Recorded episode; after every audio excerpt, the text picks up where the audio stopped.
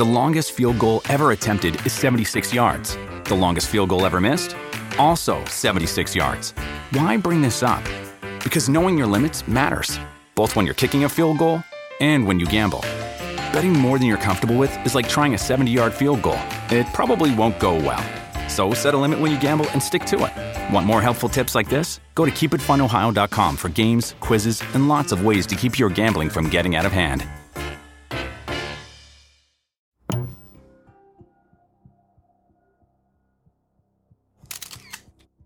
Serial killers are still out there, and it seems that as long as there are people walking this earth, you'll find them. Despite advancements in forensic technology that has undoubtedly stopped many serial killers dead in their tracks, they still roam. And today, we're going to dig into some cases that are ongoing, and chances are you don't even know about them. Hey guys, it's Andrew. Welcome back to this Patreon only patrons episode. Thank you guys all so much for subscribing. It's much appreciated. And now, here are five serial killers active in 2023. Number 5. The Dark Secrets of Jennings, Louisiana. Nestled deep in Cajun country, Jennings, Louisiana presents itself as a typical rural southern town. Its vast farmlands, winding dirt roads, and numerous crawfish ponds suggest an idyllic, sleepy atmosphere. But in 2005, chilling mystery began to unfold, forever changing the town's serene facade. 28 year old Loretta Chaisson Lewis was the first to be discovered. A local fisherman had stumbled upon her dead body floating in the water in May of 2005. And then just a month later, 30 year old Ernestine Patterson was discovered by some people out hunting for bullfrogs. And then, after that, in quick succession, six more bodies would be discovered within the next four years, each found under eerily similar circumstances. And the people around town, more importantly the sheriff's department, started to believe the gruesome pattern was the work of a serial killer. However, as investigations deepened in the case, the waters only grew murkier. Journalist Ethan Brown, who meticulously researched the so called Jeff Davis 8 murders, raises some unsettling theories. As he suggests that multiple culprits might be involved, and even more shockingly, points a finger at potential complicity within the local law enforcement agencies. The common threads bound all these victims together Two of the victims had their throats slit, the other six were too decomposed to nail down a cause of death, but it's thought they were all strangled. All eight women were involved in sex work and struggled with drug abuse, especially crack cocaine, and many ran in the same circles socially. Two of the victims, Kristen Lopez and Brittany Gary, were even cousins, so it shows you that whoever was killing them, they all likely knew in one way or another. Several of the victims worked frequently at the Boudreaux Inn, a cheap motel known to law enforcement as a hub for illicit activity. But perhaps most alarming above all was that all these victims had at some point acted as informants for the police. And one of them, Muggy Brown, had even confessed to family about her informant role shortly before her demise. The officer she claimed to be working with was the very one who found her body. The chilling foreknowledge of their fates haunted the last moments of some victims. Nicole Guillory, the last of the eight, eerily predicted she wouldn't see her 27th birthday, even suggesting police involvement in all of the deaths. While the cloud of suspicion over the police grew denser, the local criminal world couldn't be overlooked. Frankie Richard, a notorious pimp and drug dealer familiar with several victims, emerged as the prime suspect. And despite Richard's alleged confession about his involvement and a subsequent arrest, he was released due to insufficient evidence. And this led to speculations that perhaps the police paid him off a large sum to confess. Even if he wasn't convicted, in the court of public opinion, the bad guy had been caught, just not sent to jail. In another twist, two men, Byron Jones and Lawrence Nixon were linked to Ernestine Patterson's death. Nixon's wife provided testimony that implicated the two in the crime, but mysteriously, those charges were dropped, just like in Frankie's case. What's equally confounding is the shockingly low homicide clearance rate in Jefferson Davis Parish. With a rate of under 7% compared to the national average of 62%, the inefficiency of the local law enforcement in solving murders raises many eyebrows. Rumors even connected some victims to Leonard Crochet, an unarmed drug dealer who was shot by an officer during a raid. Though the exact nature of this connection remains speculative, it adds another layer to this mysterious case. Jennings's dark secret, the unresolved deaths of eight women, remains an enigma, and as to who is responsible for these killings, chances are we'll never get a straight answer. But it looks to be the work of one person, and so likely there's a serial killer on the loose, and no one seems to care. Number 4. The Hunt for the Rainbow Maniac. Sao Paulo, Brazil a city known for its vibrant cultural scene and as a beacon of acceptance and diversity in Latin America, especially with its claim to the largest gay pride march in the world. Yet in 2007, an ominous cloud hung over the city's colorful reputation. The streets, which had recently been flooded with 3.5 million individuals celebrating gay pride, were now echoing with a tale of horror. There was a serial killer on the loose, one specifically targeting the gay community. The western outskirts of Sao Paulo, especially in the city of Carapicuíba, became the hunting grounds for the murderer dubbed by the press as the Rainbow Maniac. Here, a park known as a meeting spot for the LGBTQ plus community transformed into the backdrop for a series of gruesome crimes. The 13 men were found murdered, with the telltale signs suggesting they were victims of the same hand. Half naked, a 38 caliber bullet to the head, pants knotted around their knees. Another three victims were discovered in neighboring Osasco, with a consistent MO hinting at a single culprit. While the brutality of each crime was shocking, the timeline of events was equally disturbing. These murders began in July of 2007 with the death of Jose Cicero Henrique and spanned over the next 13 months. Despite the recurring nature and alarming pattern of these killings, a tangible connection between the crimes was not immediately identified by authorities. Paolo Fortunato, the police chief spearheading the investigation, believed they were dealing with someone who bore a deep seated hatred for the homosexual community. He painted a picture of a killer who believed he was performing a cleanup. The ways in which he executed his victims, including one who was beaten to death and another who was shot 12 times, showed an immense degree of hatred and callousness. In an era where social networking was just getting going, there were whispers that the killer might have been using platforms like Orkut to lure his victims under the pretense of a sexual encounter. However, none of this has ever been proven.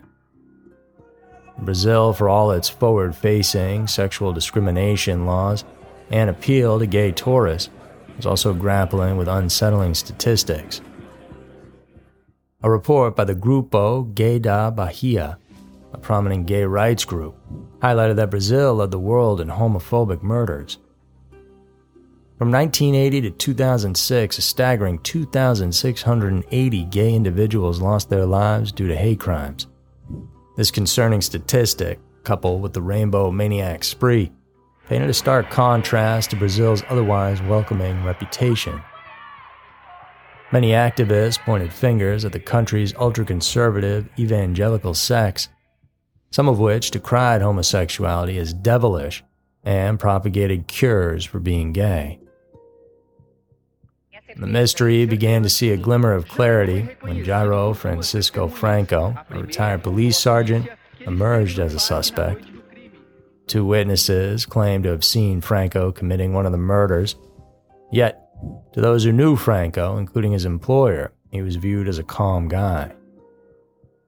He was taken to trial ultimately, but released due to a lack of evidence. And so, it would appear the Rainbow Maniac is still at large. Number 3. The Unsolved Mystery of the Danilovsky Maniac. Between 2004 and 2007, the quiet city of Cherepovets in Russia was rocked by a series of bizarre unsolved murders.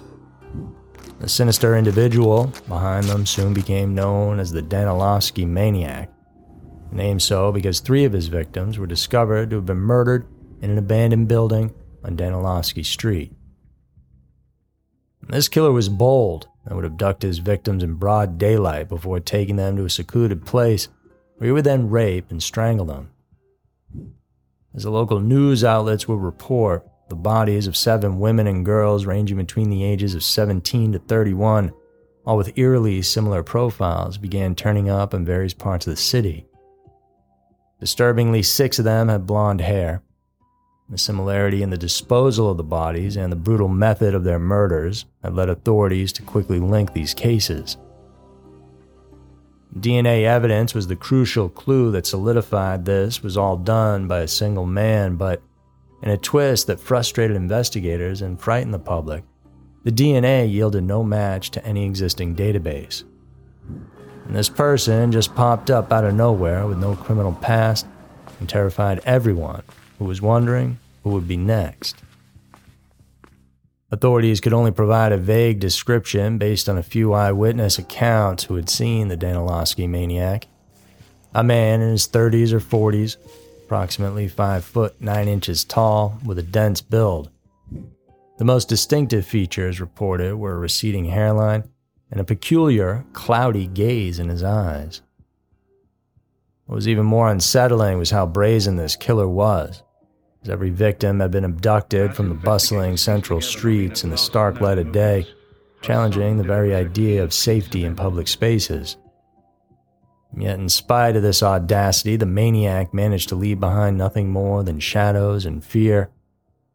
News RU would later unveil another disturbing detail.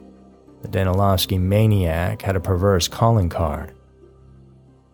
The sites where the victims were found often had cruelly drawn pornographic paintings, chilling reminders of a deranged mind. In fact, similar drawings emerged on the walls of a local school.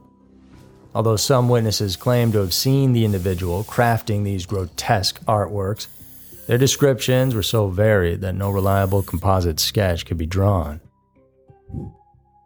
Among the victims were young Marina Ostrovskaya, just 17 years old, Irina Popova at 19, and several others whose lives were cut short in the most tragic of circumstances. Despite their best efforts, detectives interviewing thousands across the region yielded no substantial leads. In hopes of catching this phantom, a significant cash reward of up to 1 million rubles was announced for any information that might lead to the arrest of the Danilovsky maniac. Yet, the lure of money couldn't break the silence, and nobody came forward. It was hinted at that this person might have been behind other murders, but nothing concrete tied him to crimes before 2004 or after 2007. And this abrupt end led to speculations. Did he move to a new location, or was he incarcerated for unrelated crimes lying low in some prison, or perhaps did he die? So, just like that, the maniac came and went. Despite the unyielding efforts of the authorities, the case remains open but has officially gone cold. The city of Cherepovets, with its rich history and vibrant culture, now overshadowed by this unsolved mystery, as it waits for closure and justice for the lost souls of the Danilovsky maniac's reign of terror. Number 2. The Silent Terror of Chicago. In the Windy City, a dark shadow has been looming for over two decades across South and West Side neighborhoods. Because since 1999, at least 50 women, predominantly black, have been murdered in Chicago. Their deaths bear disturbing similarities, leading some to speculate about the presence of a prolific serial killer dubbed the Chicago Strangler. Authorities, however, remain divided on the theory. Between 1999 and 2018, 75 women between the ages of 18 and 58 were strangled to death in Chicago. By the end of 2019, only 24 of these cases had been resolved. The unsolved murders then presented eerie parallels. Each woman was found in desolate areas, either discarded in alleyways, hidden away within decaying buildings, or cruelly left in trash bins. Roughly half had ties to sex work, and a significant 75% were black. Their ends were horrific and brutal. Some were sexually assaulted, others bound and gagged, while some had their lives snuffed out with plastic bags placed over their heads. And for the families, these weren't just statistics. They were mothers, sisters, and daughters. Angela Ford, who met a tragic end in 2001, was a loving mother. Gwendolyn Williams, a tight knit family's eldest sister, was brutally taken in 2002. Each story is a testament to a life stolen and a family broken. As Michael Pritchett, Williams's brother, poignantly put it, you done messed up our puzzle. For a city as large as Chicago, violent crimes aren't uncommon, but the frequency and nature of these murders raised a lot of concerns. Despite the chilling details, the cases garnered minimal media attention. Cook County State's Attorney Kim Foxx lamented the lack of sustained media coverage, noting that many victims' tragic ends were just blips in the news, if at all. However, the narrative began to shift with the emergence of the Murder Accountability Project, founded by Thomas Hargrove. Drawing inspiration from the infamous Gary Ridgway case, Hargrove developed an algorithm to detect potential serial killers. Applying it to the unsolved Chicago murders, he spotted patterns that he believes indicate the presence of a single killer. To Hargrove, the evidence is compelling. The MO, the locations, and the treatment of the victims all seem to hint at a single deranged mind at work. A pause in the pattern of killings between 2014 and 2017 further bolstered his theory suggesting that the killer might have been incarcerated during this period. But not everybody shares Hargrove's conviction. The Chicago police, after examining his data, remain unconvinced. Brendan Deenihan, Chicago's chief of detectives, emphasized that they operate based on concrete proof, not patterns or algorithms. This stance is supported by DNA evidence collected from half of the crime scenes, showing no consistent match. And so the debate rages on, with Hargrove even suggesting potential suspects like Darren Deon Vann, a known serial killer from Gary, Indiana. The concrete links remain elusive. As the mysteries deepen, the public is left with unsettling questions. Is there truly a serial killer at large? Or is there a more systemic issue at play? A city that has consistently failed to solve the murders of 50 women over two decades. John Fountain, a journalism professor, drives home the chilling reality, asserting that if 51 dogs were killed, the city would be in an uproar. Yet, when it comes to these women, a deafening silence prevails. As Chicago grapples with these unanswered questions, one truth remains 50 women are gone, and their families await justice. Whether the work of a lone predator or a series of unrelated crimes, the victims deserve more than to be forgotten footnotes in the city's annals of crime. They deserve answers, and so does Chicago. Number 1. The Vincent Groves Mystery. The advancements of forensic science are remarkable, and their applications in solving crimes are undeniably vital. But sometimes the trajectory of justice lags behind, and the tale of Vincent Groves stands as a testament to that very issue. In the late 70s, three unsuspecting women Emma Jennifer, a 25 year old store clerk, Joyce Ramey, a 23 year old suspected prostitute, and Peggy Cupp, a 20 year old banker, were found strangled and partially unclothed in various parts of Denver. The heinous nature of their deaths and the circumstantial evidence pointed towards a man named Vincent Groves. and Groves wasn't a stranger to the law. By the time the late 80s rolled around, Denver was gripped in fear. Bodies were being discovered month after month, and Groves was at the center of the storm, suspected in a string of slayings that could tally up to 20 women between 1979 and 1988. However, while authorities had suspicions and some evidence, there was a missing link the ability to connect Groves directly to these crimes through DNA. DNA fingerprinting, a groundbreaking technique that would revolutionize crime solving, was still half a decade away from when the initial murders took place. This left authorities grappling in the dark with Groves slipping through their fingers multiple times. Colorado began requiring DNA only in 1988, and that too was just for sex offenders. The national database was yet to be fully realized. The landscape of justice began to shift in 2011, though. Denver District Attorney Mitch Morrissey heralded the news many have been waiting for. Through federal grants channeled to a specialized cold case unit, DNA evidence finally linked Groves to the aforementioned killings from 1979 of those three women. The DNA profile extracted from an old case involving 17 year old Tammy Woodrum provided the missing connection to the four distinct crime scenes. It painted a chilling picture of Groves's MO, targeting vulnerable women, especially those battling cocaine addiction or those he'd pick up from Denver's infamous Colfax Avenue. And most met a cruel fate, strangled and discarded in locations varying from the mountainous terrains west of Denver to desolate fields. When Groves passed away in 1996 from hepatitis C and liver failure while serving a life sentence for unrelated crimes, he took many secrets to the grave. Even in his dying moments, when detectives asked him to confess, Groves just remained silent. Though it looks like he may have been responsible for the murder of 20 plus women, he was only officially convicted of three.